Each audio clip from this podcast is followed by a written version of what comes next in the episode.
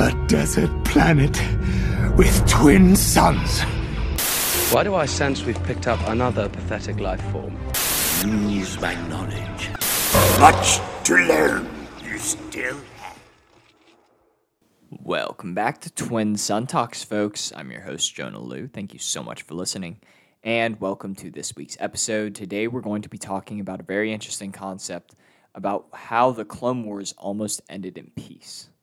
So, without further ado, let's dive into ARC Trooper training. Gentlemen, who wants to be an ARC trooper? I do, sir.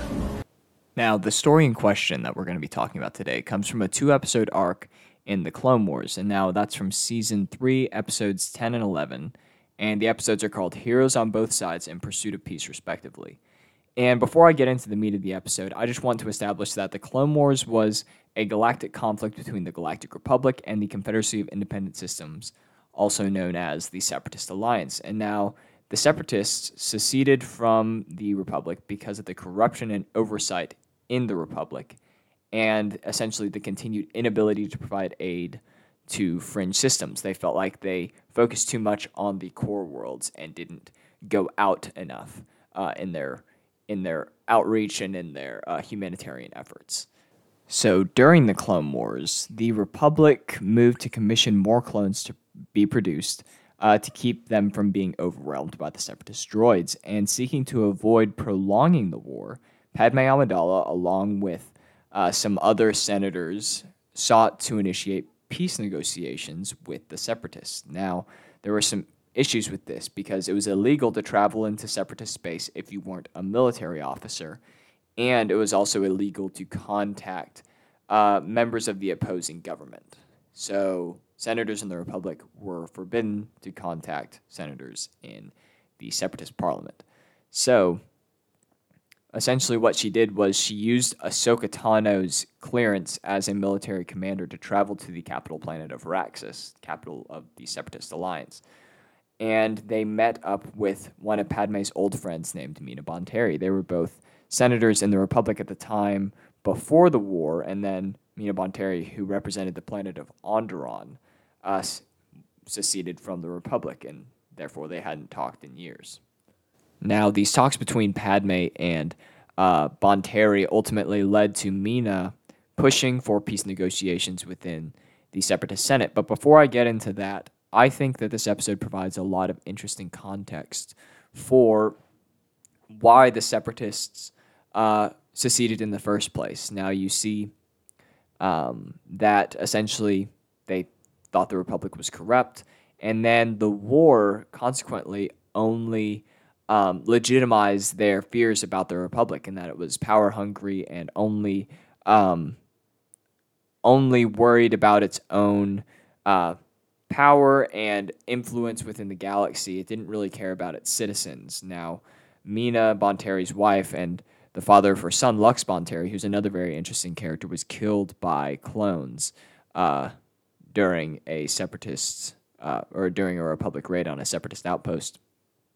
And so this is even more reason for them to dislike the Republic. Lux like I said, is a very, very complicated and interesting character. And I think I might go through a whole character profile for him because he's really fascinating. Um, and I, I hope that we get to see more of him. He's kind of a little love interest for Ahsoka. It's really cool. Uh, go watch the Clone Wars if you haven't already. This is my standard plug for that. But that being said, Mina Bonteri pushed for peace negotiations within the separatist uh, parliament and actually won over the majority. Like this, the separatists were like, "Yeah, let's let's have peace talks," and peace talks were being voted on within the republic when a separatist plot was hatched. Now, uh, while this was all happening, demolition droids infiltrated a Coruscant power reactor. Uh, now, these droids were sent by General Grievous, and they were disguised as maintenance droids. So that's how they got past all of the security. Um, the clones and all that sort of stuff. But they ended up, they're essentially walking bombs and they detonated, causing a massive power outage on Coruscant. This is the first attack on Coruscant in thousands of years um, because it's so heavily fortified. It's the capital of the Republic. It's essentially suicide to try to go after it. But this attack derailed the vote, and it was assumed to be a separatist attack. Now, the separatists also accused the Republic of assassinating Mina Bonteri, when, of course, um, it wasn't the Republic at all. It was the separatists behind the scenes, separatists more specifically Count Dooku and Darth Sidious, who didn't want these peace negotiations to completely um, override their grand plan for the galaxy. So, whenever Padme um, explained what she had done to Chancellor Palpatine, um, he kind of pulled a couple strings and, and had Mina Bonteri have a very tragic accident. But that being said, this completely derailed the entire peace negotiations. But the story doesn't end there because after many intimidation tactics leveled against those opposing the bill to commission new clones, these are the likes of Onaconda Farr and um, Bail Organa, as well as uh, Padme Amidala.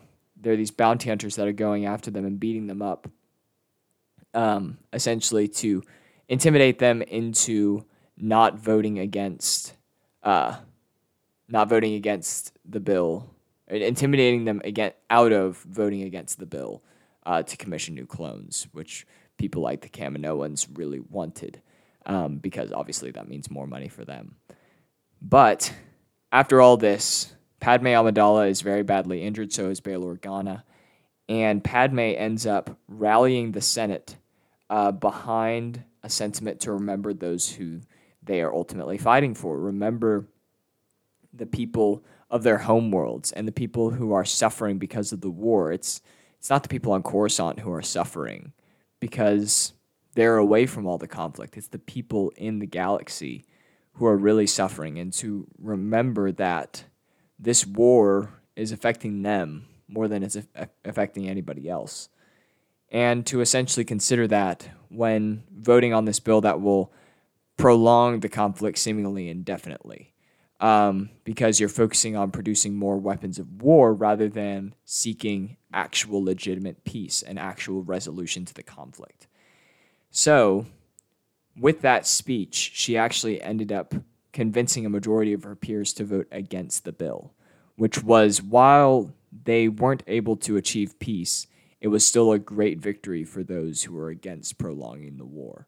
And I've already done an episode about uh, those in the Senate who were essentially forming the Rebel Alliance before the Clone Wars or before the rise of the Empire or before anything else. It was essentially another secessionist movement that was against Palpatine's increase in power and the uh, waning democracy within the Republic, the growing authoritarian authoritarianism, and essentially the the imminent death of the democratic regime that they that they were trying to protect in the war.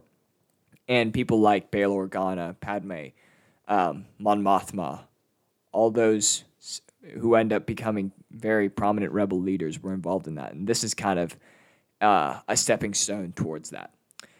So that's about all that I have for this episode. It's a bit shorter, but I thought that it was a very interesting topic to cover. Um, and I felt like it was worth mentioning because I watched these episodes with my brother the other the other week, and I thought that they were just it was it was fascinating to see the sort of political side of Star Wars portrayed in such an intriguing way. And I would highly recommend you watch these episodes if you haven't already because I left a lot out. There's a lot of little nuance that that is really entertaining to watch. So would highly recommend. But this wouldn't be a proper episode if I didn't leave you with just a little bit more. More! So this is a less of a a fact and more of an observation from the episodes End of Pursuit of Peace, which is the second episode in that two episode arc. We are given a little monologue by Palpatine where he's talking to his uh, Grand Vizier, Mas Amedda. And it's very interesting. It's pretty eerie too, but it, I would I would recommend you watch these episodes obviously so you can experience this. It's it's an interesting and kind of unconventional end to a Clone Wars episode where he's talking about the nuance of war and how the words of a simple senator can change the course of everything. And you see that he's genuinely annoyed by Padme's victory. And I think that it's really, really fascinating how it shows that regardless of any Jedi or separatist wins on the battlefield, the most impact in his eyes And the thing that sets him back the most is done in the political theater. And it was done by this humble senator from Naboo. And I just think that that's amazing. And I think that that's really funny that he's like, he's really like, Jedi could win a couple battles, Separatists could win a couple battles. I'm still up here being the puppet master behind everything. But then Padme comes along and essentially just completely messes everything up. And he's like, well, crap, I can't do anything to retaliate because he can use brute force in the war, but he can't really do anything without showing his hand in the Senate. Um, so, just a really cool thing. Um, once again, watch the Clone Wars if you haven't already. Do it. Do it. Um, that said, that's about all that I have for the episode. Make sure you follow us on Instagram at Twin Sun Talks. Been posting a lot of fun reels over there, so make sure to check those out. Uh, subscribe to us on YouTube if you're not an Instagram person. My reels are also up there as shorts. It is Twin Sun Talks podcast. And then make sure to follow and listen on any streaming platforms wherever you get your podcasts. We're available on Spotify, Apple Podcasts, and more. And yeah, that's about it. You've taken your first steps into a larger world. May the force be with you, and I will see y'all in the next episode. Bye, friends.